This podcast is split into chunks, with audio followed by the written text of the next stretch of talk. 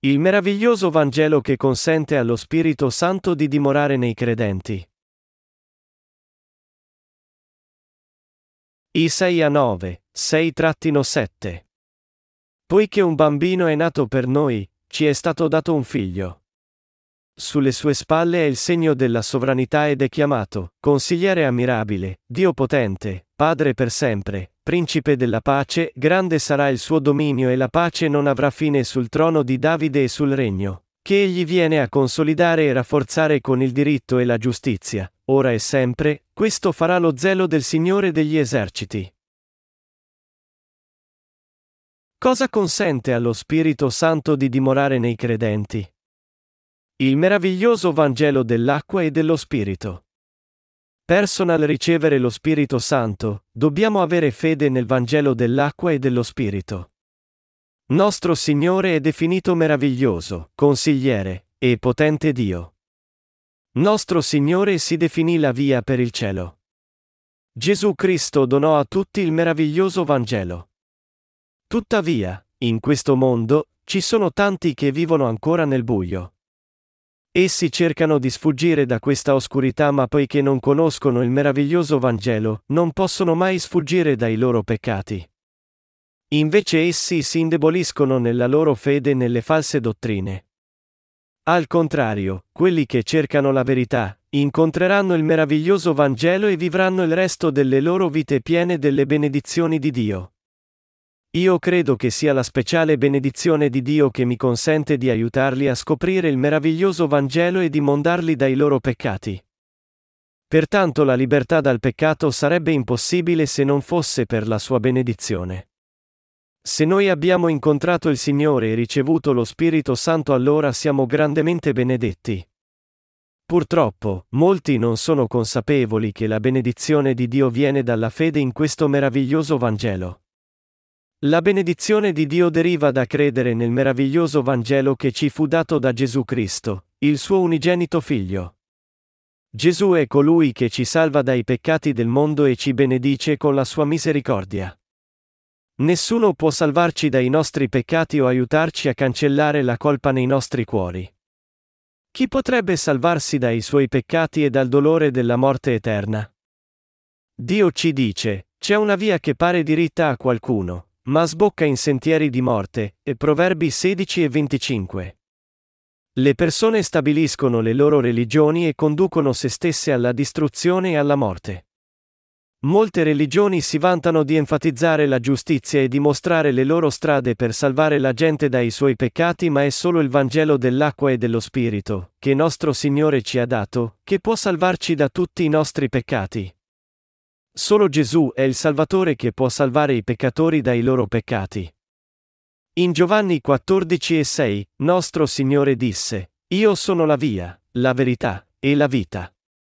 Egli diede la sua carne e sangue a quelli che andavano verso la morte. Egli si definì il cammino per la vera vita. Dio dice che se uno non crede nel meraviglioso Vangelo di Gesù, non può entrare nel regno del cielo. Noi dobbiamo credere nel Vangelo dell'acqua e dello Spirito, essere perdonati per i nostri peccati e credere che Egli è il nostro Salvatore per entrare nel regno del cielo.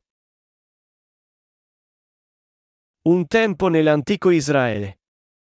Nei giorni di Akaz figlio di Jotam, figlio di Ozia, re di Giuda, Rezin re di Aram e Pekac figlio di Romelia, re di Israele, marciarono contro Gerusalemme per muoverle guerra, ma non riuscirono a espugnarla, e Isaia 7 e un minuto. Israele era originariamente una sola nazione. Tuttavia, Israele venne divisa in sud e nord. Il Tempio di Dio era in Gerusalemme della Giudea del Sud, dove regnava Reoboamo, il figlio di re Salomone. In un secondo tempo, Geroboamo, uno dei servi di Salomone, fondò un'altra nazione nel nord e così Israele divenne divisa. Da allora, la fede in Dio si deteriorò. Il deterioramento della fede divenne la fonte delle religioni eretiche odierne. Geroboamo in tal modo divenne il creatore degli eretici. Egli emendò la legge di Dio perché aveva bisogno di mantenere il suo trono e pertanto divenne il padre degli eretici.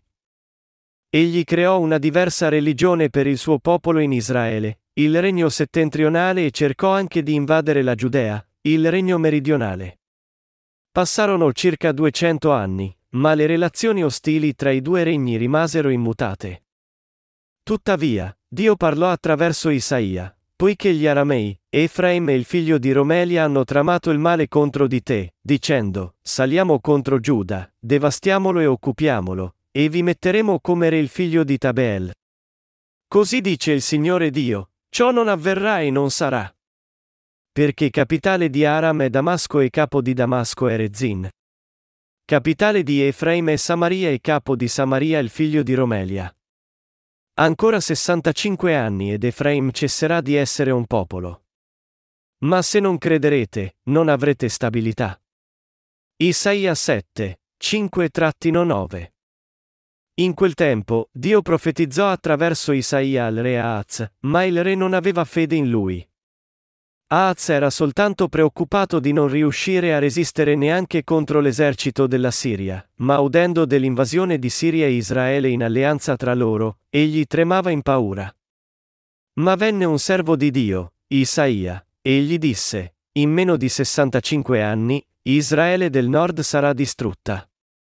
E la malvagia cospirazione che i due re hanno complottato non si realizzerà mai. Il servo di Dio disse al re Az di cercare un segno da Dio. Chiedi un segno dal Signore tuo Dio, dal profondo degli inferi oppure lassù in alto, Isaia 7 e 11. Allora Isaia disse, Ascoltate, casa di Davide.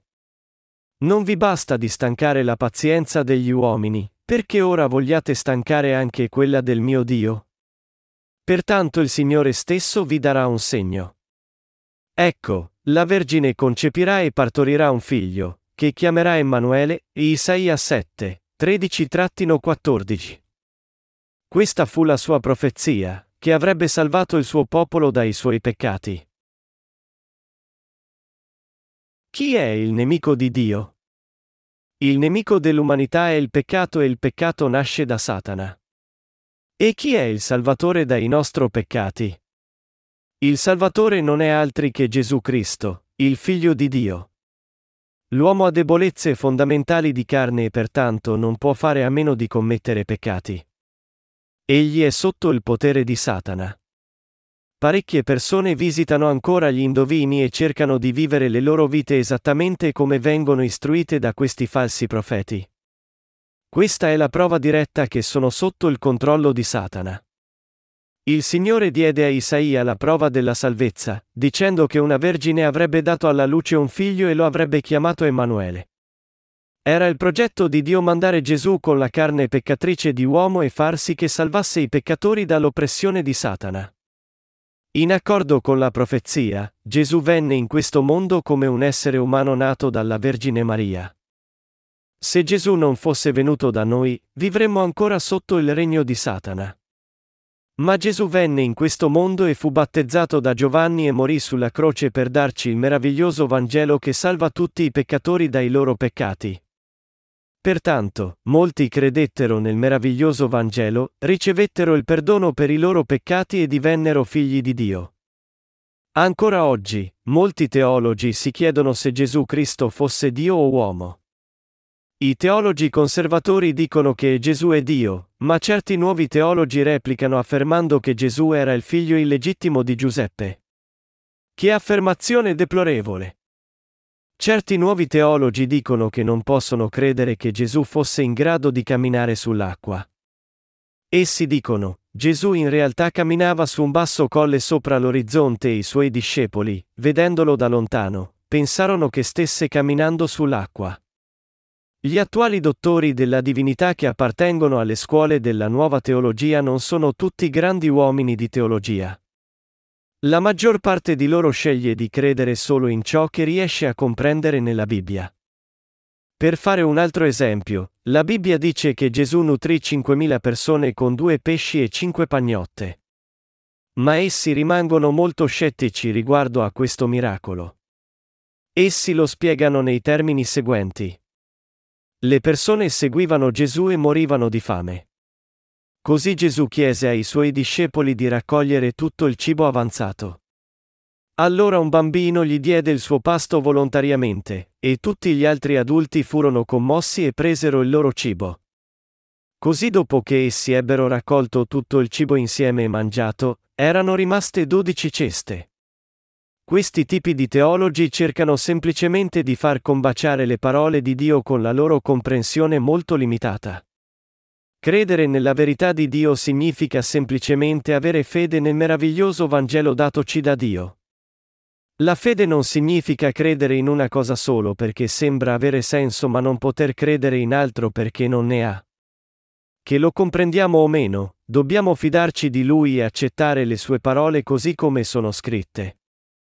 Il fatto che Gesù venne da noi come figlio dell'uomo significa che fu mandato per salvarci da tutti i nostri peccati. Gesù, che è Dio, venne su questa terra per salvarci. Isaia aveva profetizzato che egli sarebbe venuto da noi come figlio dell'uomo, nato da vergine. In Genesi 3:15, il Signore Dio dice al serpente, Io porrò inimicizia tra te e la donna, tra la tua stirpe e la sua stirpe, questa ti schiaccerà la testa e tu le insidierai il calcagno.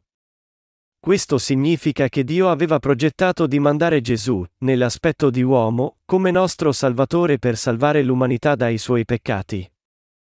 Nella Bibbia è scritto: Dov'è, o morte, la tua vittoria? Dov'è, o morte, il tuo pungiglione? Il pungiglione della morte è il peccato e la forza del peccato è la legge, e 1 Corinzi 15, 55-56. Il pungiglione della morte è il peccato. Quando un uomo pecca, la morte lo rende schiavo. Ma nostro Signore promise, la stirpe della donna ti schiaccerà la testa. Questo significa che Gesù avrebbe distrutto il pungiglione del peccato che Satana aveva portato. Gesù venne su questo mondo, fu battezzato per togliere tutti i peccati del mondo e fu crocifisso e giudicato per essi. Egli salvò dai peccati tutti quelli che credono nel meraviglioso Vangelo. Quando Adamo ed Eva peccarono, Dio promise di salvare l'umanità dalla potenza di Satana. Nel mondo moderno, il nemico di Dio sono coloro che non credono nel meraviglioso Vangelo. Perché Gesù nacque in questo mondo? Dio ci diede la legge e il meraviglioso Vangelo per salvarci dai nostri peccati. Secondo la legge di Dio, gli uomini divennero peccatori alla sua presenza. Allo stesso modo, la legge fu data in modo che le persone potessero venire a conoscere i loro peccati. Quando gli uomini divennero schiavi del peccato e della legge stessa, nostro Signore venne in questo mondo per adempiere i giusti requisiti della legge. Gesù nacque sotto la legge. Egli nacque nell'era della legge. Il motivo per cui le persone avevano bisogno della legge era che dovevano conoscere i loro peccati per ricevere il perdono per essi. Le persone puliscono lo sporco dai loro abiti solo quando si rendono conto che sono sporchi. Allo stesso modo, per riconoscere i loro peccati, le persone devono conoscere la legge di Dio. Se non ci fosse stata legge, non ci sarebbe stato nessun senso del peccato, e Gesù non avrebbe dovuto venire in questo mondo. Se tu conosci la legge di Dio, allora hai una possibilità di incontrarlo. Noi sapevamo della legge e pertanto potevamo conoscere i nostri peccati. Solo dopo aver conosciuto i nostri peccati Gesù Cristo portò il meraviglioso Vangelo perché noi vi credessimo. Se Dio non ci avesse assegnato la legge, allora noi non saremmo stati peccatori e il giudizio non esisterebbe. In tal modo, Dio ci diede la legge e ci donò il meraviglioso Vangelo per salvare tutti i peccatori dai loro peccati. La legge che deve esistere tra il Creatore e la sua creazione è la legge della salvezza di Dio. Questa è la legge dell'amore. Dio disse all'uomo, ma dell'albero della conoscenza del bene e del male non devi mangiare, e Genesi 2:17. Questa fu la legge che Dio ci garantì, e la legge divenne la base dell'amore con cui Dio salvò tutti noi dai nostri peccati. La legge della salvezza aveva la sua base nel perdono dei nostri peccati. Dio ci dice che Egli è il nostro Creatore e che tutto venne al mondo secondo la sua volontà. Questo significa che Dio è l'essere assoluto e che gli uomini devono credere nella legge della salvezza che fu realizzata mediante il meraviglioso Vangelo. Dio assoluto è assolutamente buono. L'amore di Dio per questo mondo lo spinse a sacrificare il suo unigenito figlio, che divenne il salvatore di tutti i peccatori. Se Dio che ci creò non ci avesse dato il meraviglioso Vangelo per salvarci dai nostri peccati, ci saremmo lamentati nei suoi confronti. Ma Dio voleva salvarci dalla nostra distruzione e pertanto stabilì la legge della salvezza. Per via della legge, noi fummo in grado di renderci conto dei nostri peccati e guardandoli direttamente, di iniziare a credere nel meraviglioso Vangelo di Gesù. Quando noi violiamo la parola di Dio, ci manifestiamo come peccatori davanti alla legge, e dopo tutto noi peccatori ci inginocchiamo a supplicare la sua misericordia per il perdono dei peccati davanti a Dio. Gesù nacque da donna e venne in questo mondo per salvare l'umanità dal peccato. Gesù venne in questo mondo come uomo per adempiere il progetto di Dio per noi. Noi crediamo nel suo meraviglioso Vangelo. Pertanto, noi lodiamo il Signore. Certi si lamentano, perché Dio mi ha fatto così fragile che sono caduto così facilmente nel peccato e ho sofferto così a lungo per i miei torti? Ma Dio non ha mai voluto che noi soffrissimo. Egli ha consentito che soffrissimo perché eravamo scettici sul Vangelo di Gesù. Dio ci diede sia il dolore che il meraviglioso Vangelo in modo che avessimo la sua stessa potenza come suoi figli. Questo fu il suo progetto. Ma i demoni dicono, no. No. Dio è un dittatore. Andate avanti e vivete come desiderate. Siate indipendenti. Fate le vostre fortune mediante i vostri sforzi. I demoni cercano anche di bloccare la fede dell'umanità in Dio. Ma quelli che scelgono di vivere staccati da Dio sono ostacoli per il suo piano per la salvezza. Gesù venne in questo mondo e chiamò quelli che sono sotto il potere di Satana perché rinunciassero ai loro peccati. Noi non dobbiamo vivere staccati da Dio. L'uomo è nato peccatore ed è destinato all'inferno. Non esiste verità su questa terra che non muti. Ma il meraviglioso Vangelo di Gesù è la verità inalterabile. Pertanto, le persone possono basarsi su quella verità ed essere liberate dalla potenza di Satana. L'umanità ereditò i peccati di Adamo ed Eva e senza l'intervento di Cristo sarebbe stata destinata ai fuochi dell'inferno. Invece, grazie al suo sacrificio, l'uomo fu benedetto con il potere di diventare figlio di Dio. Ciononostante lo sconforto non sarà su di lei che è afflitta. Isaia 9 e un minuto. Dio mandò suo figlio su questo mondo e glorificò quelli che credono nella meravigliosa salvezza. Il popolo che camminava nelle tenebre vide una grande luce, su coloro che abitavano in terra tenebrosa una luce rifulse. Isaia 9 e 2. Oggi, questa parola si avvera per voi e per me. Credendo nel meraviglioso Vangelo, noi siamo stati benedetti con la vita eterna, che non possiamo avere su questa terra. Gesù Cristo salvò l'umanità da tutti i peccati del mondo e a quelli che credono nel meraviglioso Vangelo, egli diede la vita eterna e il regno del cielo. Egli versò la luce meravigliosa del Vangelo su quelli che erano disperati. L'uomo, come la nebbia, esiste in questo mondo per un certo periodo ma presto scompare. La sua vita è come quella delle piante annuali e dell'erba. L'erba conserva la sua forza vitale solo per pochi mesi durante l'anno e scompare secondo la provvidenza di Dio. Tutto è vanità nelle nostre vite insignificanti come quest'erba. Ma Dio diede il meraviglioso Vangelo alle nostre anime esauste e con la sua giustizia, ci rese suoi figli. Che grazia straordinaria è questa! Le nostre vite insignificanti divennero vite eterne grazie all'amore di Dio e fummo anche benedetti con il diritto a diventare suoi figli. Ecco la confessione di un'anima che fu benedetta con la grazia di Dio credendo nel meraviglioso Vangelo. Io nacqui in una famiglia che non credeva in Dio. Pertanto, fui allevato pensando che fosse bello che mia madre pregasse gli dei del cielo e della terra per il benessere della mia famiglia ogni mattina con una scodella d'acqua davanti a lei. Crescendo, non conoscevo il mio valore o il motivo della mia esistenza, il che mi fece credere che non contava veramente se vivevo o morivo. Poiché ero inconsapevole del mio valore, vivevo in solitudine. Questo tipo di vita mi esaurì e così mi affrettai a sposarmi. La mia vita coniugale fu buona.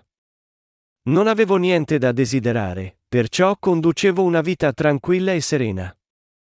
Poi ebbi un figlio e da allora scoprii che l'amore iniziava ad apparire in me.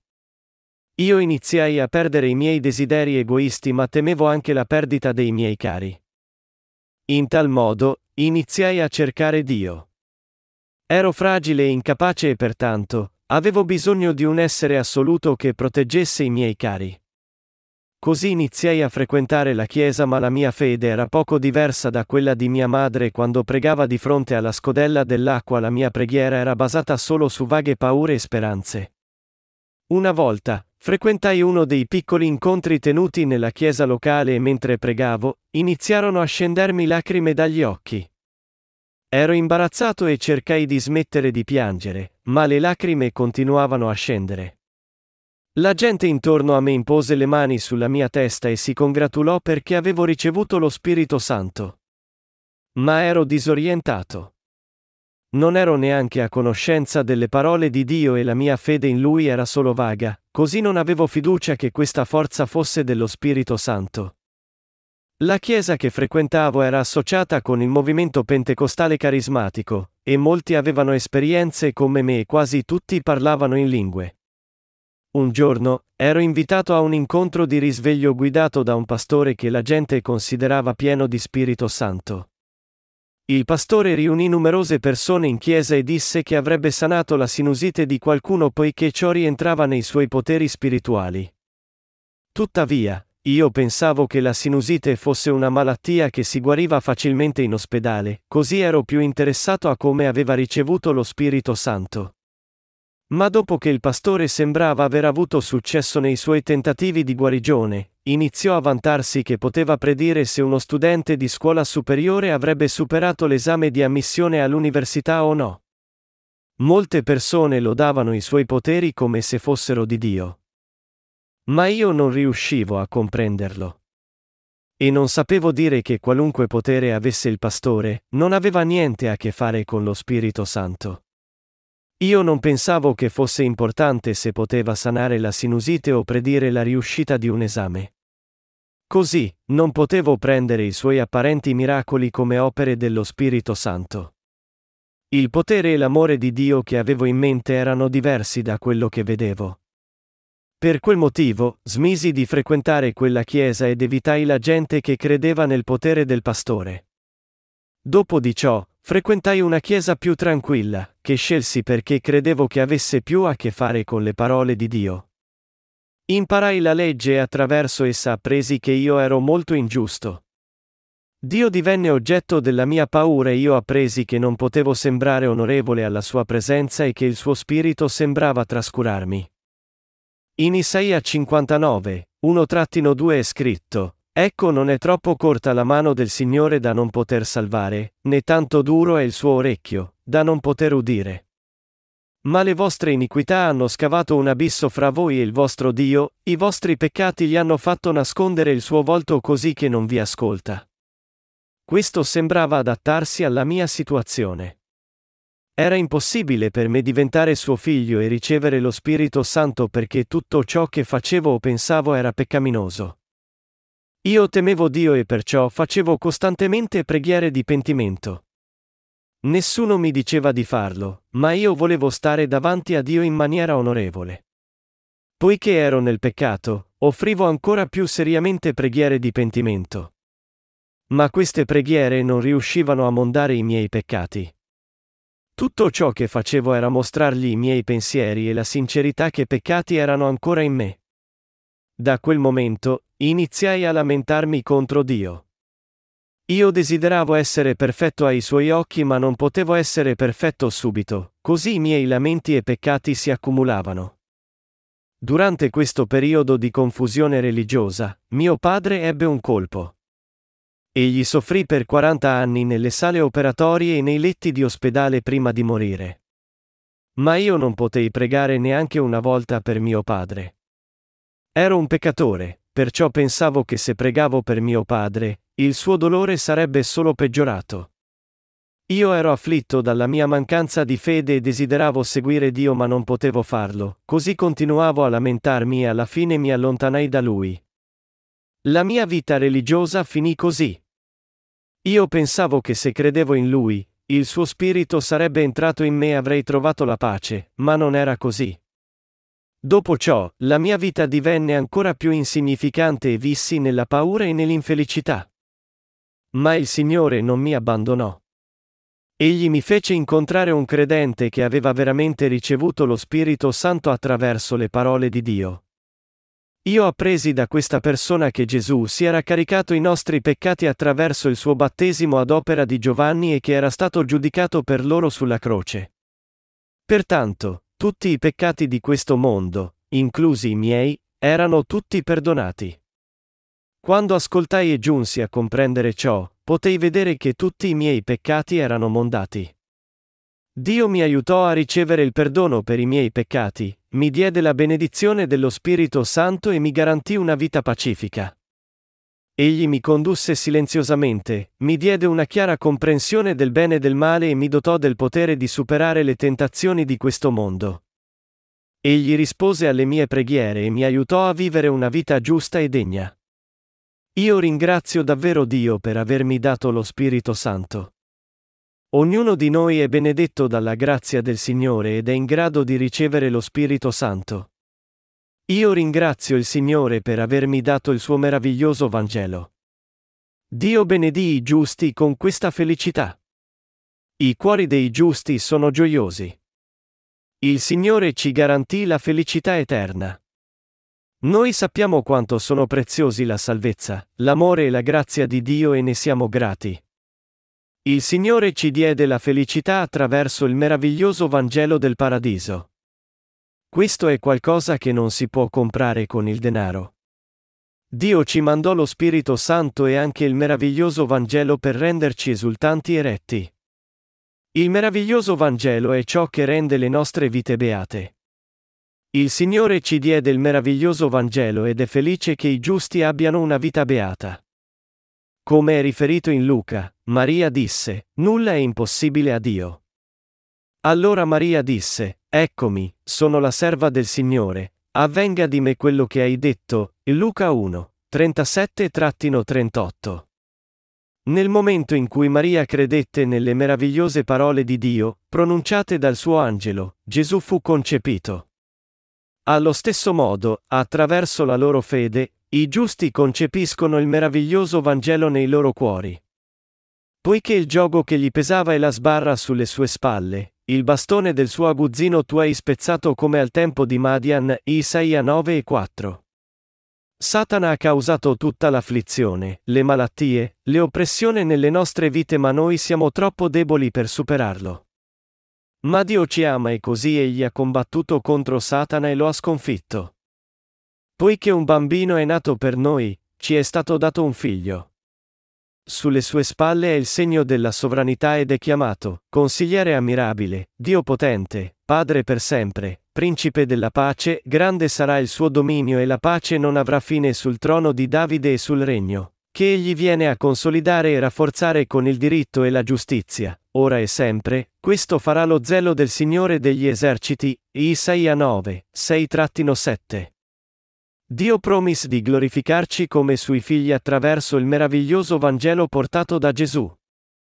Egli sconfisse Satana secondo la sua promessa e ci liberò dal potere di Satana.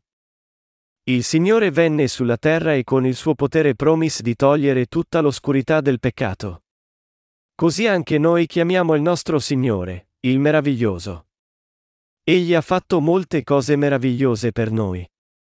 La decisione di Dio di venire su questo mondo come figlio dell'uomo fu misteriosa.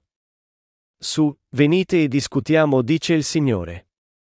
Anche se i vostri peccati fossero come scarlatto, diventeranno bianchi come neve. Se fossero rossi come porpora, diventeranno come lana, Isaia 1 e 18. Il Signore promise di salvarci dai nostri peccati e ci diede il perdono eterno. Gesù viene definito il meraviglioso e, di conseguenza, egli ha compiuto opere miracolose per noi. Ed è chiamato, consigliere ammirabile, Dio potente. Dio, come nostro consigliere, ha progettato la nostra salvezza con il meraviglioso Vangelo e ha eseguito il suo piano per salvarci in eterno dai nostri peccati. La stoltezza di Dio è più saggia dell'uomo. Fu la sua saggezza a far sì che Gesù fosse battezzato del Giovanni e morisse sulla croce per salvarci da tutti i nostri peccati. Questa fu l'opera misteriosa che egli compì per noi, ma è la legge dell'amore che ci salvò da tutti i nostri peccati. La legge dell'amore è il Vangelo della verità che ci conduce a ricevere lo Spirito Santo attraverso l'acqua e il suo sangue. Il Signore dice in Isaia 53, 10, ma al Signore è piaciuto prostrarlo con dolori. Gesù fece la sua anima un'offerta per i peccati per compiere la volontà di Dio. Egli passò i peccati del mondo su suo figlio, Gesù Cristo, e gli fece soffrire la pena della crocifissione in modo che fosse giudicato per essi. Questo è il meraviglioso Vangelo che salvò l'umanità dei suoi peccati una volta per tutte. Cristo offrì la sua vita per noi, pagò il salario del peccato e ci benedisse con la salvezza. Il sistema sacrificale di Dio. Quanti peccati si caricò Gesù attraverso il suo battesimo ad opera di Giovanni? I peccati passanti, presenti e futuri dall'inizio alla fine. Una Bibbia parla di un'offerta che portava una volta al perdono per i peccati giornalieri. Un peccatore doveva portare un animale senza macchie e imporre le mani sulla testa dell'animale per passargli i suoi peccati. Poi doveva uccidere la vittima sacrificale e portare il suo sangue dal sacerdote. Il sacerdote prendeva parte del sangue dell'animale e lo metteva sui corni dell'altare degli olocausti e versava il resto alla base dell'altare. In questo mondo, egli poteva essere perdonato per i peccati del giorno.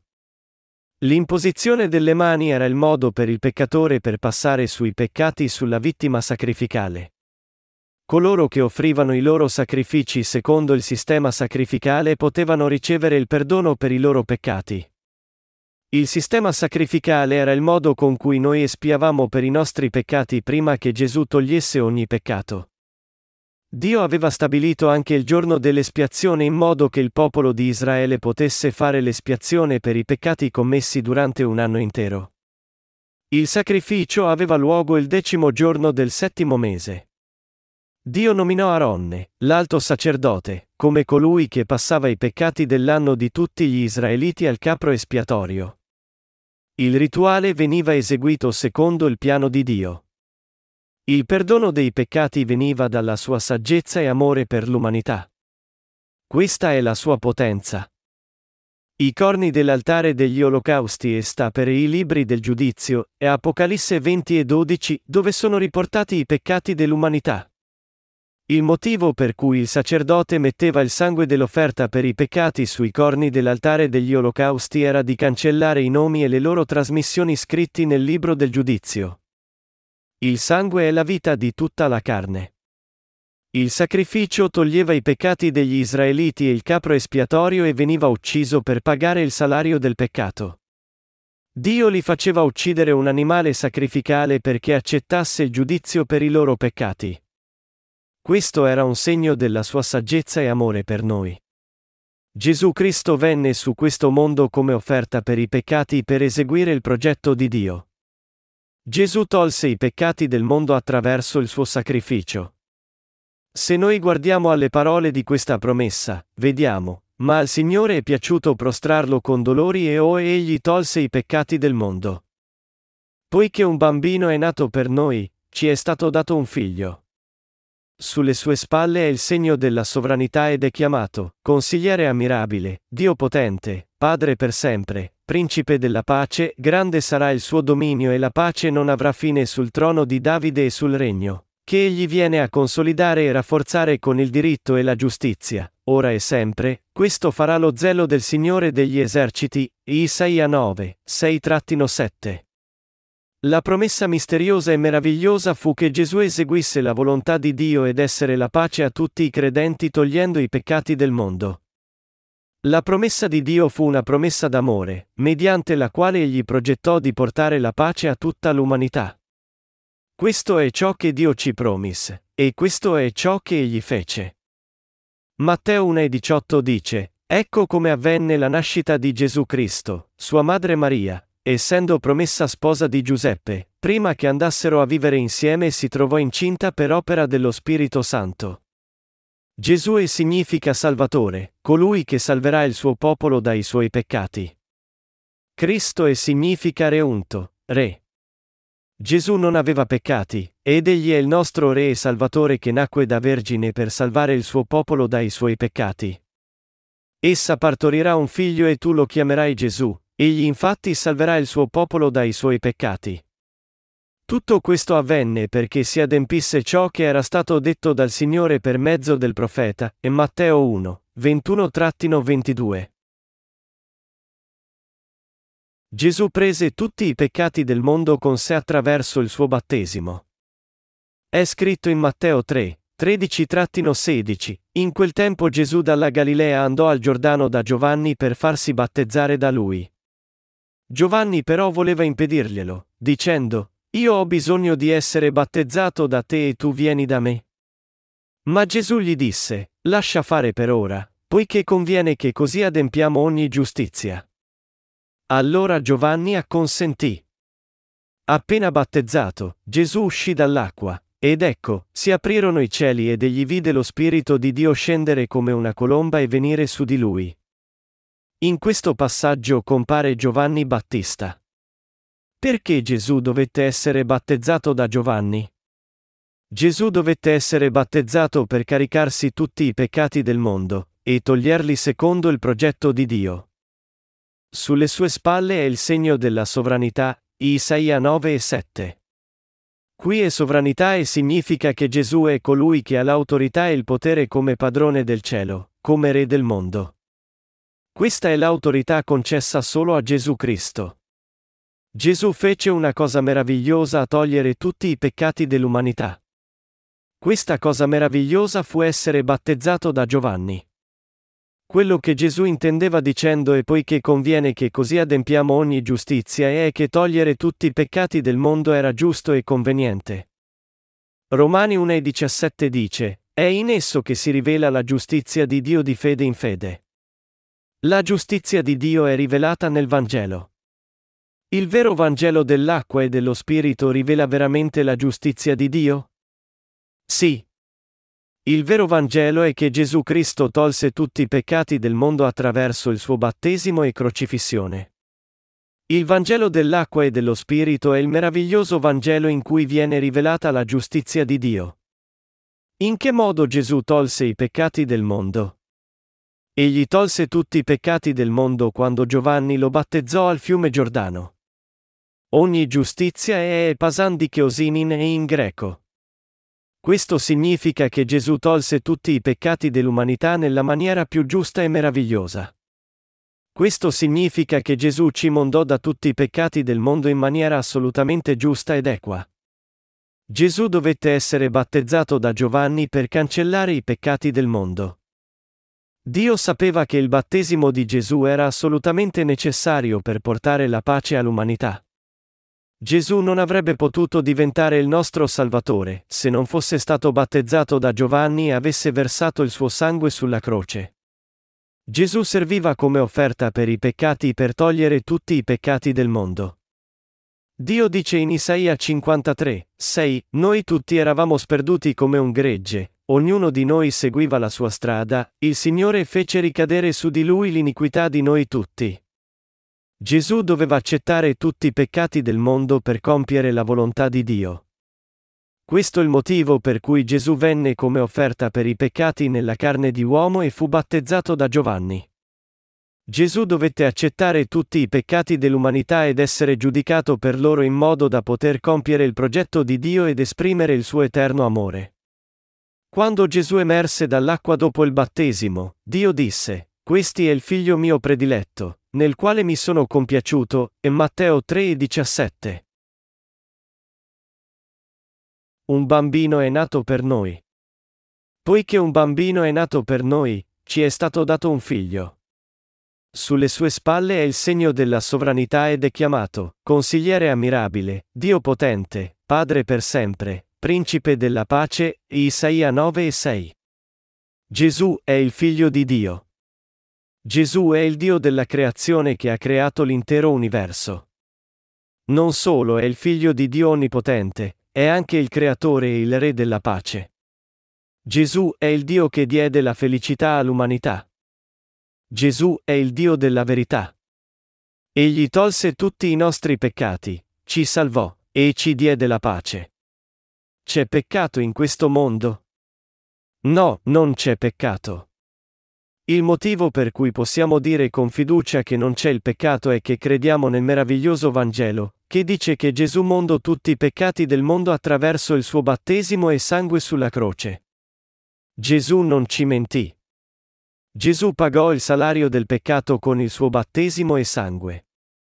Egli fece diventare suo figlio chiunque credette in questo e diede la pace a tutti noi. Egli ci fece vivere come suoi figli santificati nella fede per l'eternità. Io lo dove il Signore e gli rendo grazie. Ecco l'agnello di Dio che toglie i peccati del mondo.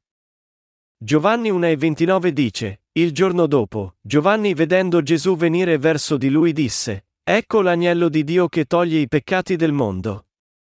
Gesù Cristo apparve di nuovo di fronte a Giovanni Battista il giorno dopo aver tolto tutti i peccati del mondo attraverso il suo battesimo. Giovanni Battista portò testimonianza a Gesù dicendo, Ecco l'agnello di Dio che toglie i peccati del mondo. Egli portò di nuovo testimonianza in Giovanni 1, 35-36. Il giorno dopo Giovanni stava ancora là con due dei suoi discepoli e, fissando lo sguardo su Gesù che passava, disse, Ecco l'agnello di Dio. Gesù fu il Messia che venne come l'agnello di Dio, proprio come Dio aveva promesso nel Vecchio Testamento.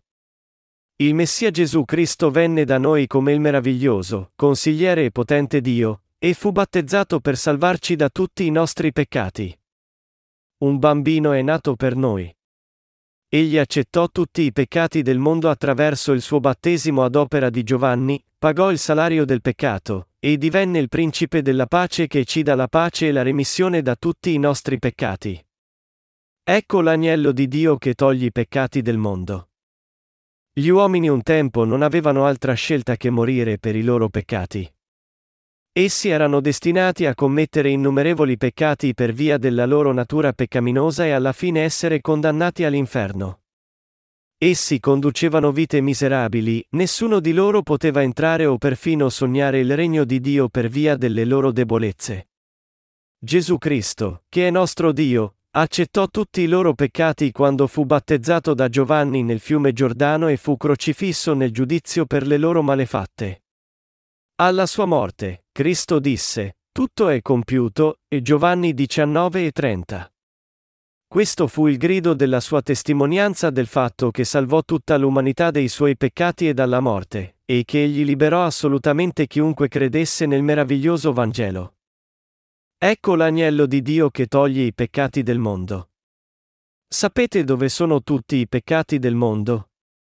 Non sono sul corpo di Gesù Cristo. Dove sono tutti i peccati e i torti che ci umiliano in questo mondo? Essi furono tutti trasferiti su Gesù Cristo. Dove sono tutti i nostri peccati? Essi sono nella sua carne e soprattutto sulle sue spalle, essi sono nella carne di Dio Onnipotente. Tutti i peccati dalla nascita alla conta. Noi commettiamo peccati per tutta la nostra vita. Noi abbiamo commesso peccati dal giorno della nostra nascita fino al giorno in cui abbiamo compiuto 20 anni. Dove sono andati tutti quei peccati commessi per 20 anni? Essi furono trasferiti sulla carne di Gesù Cristo.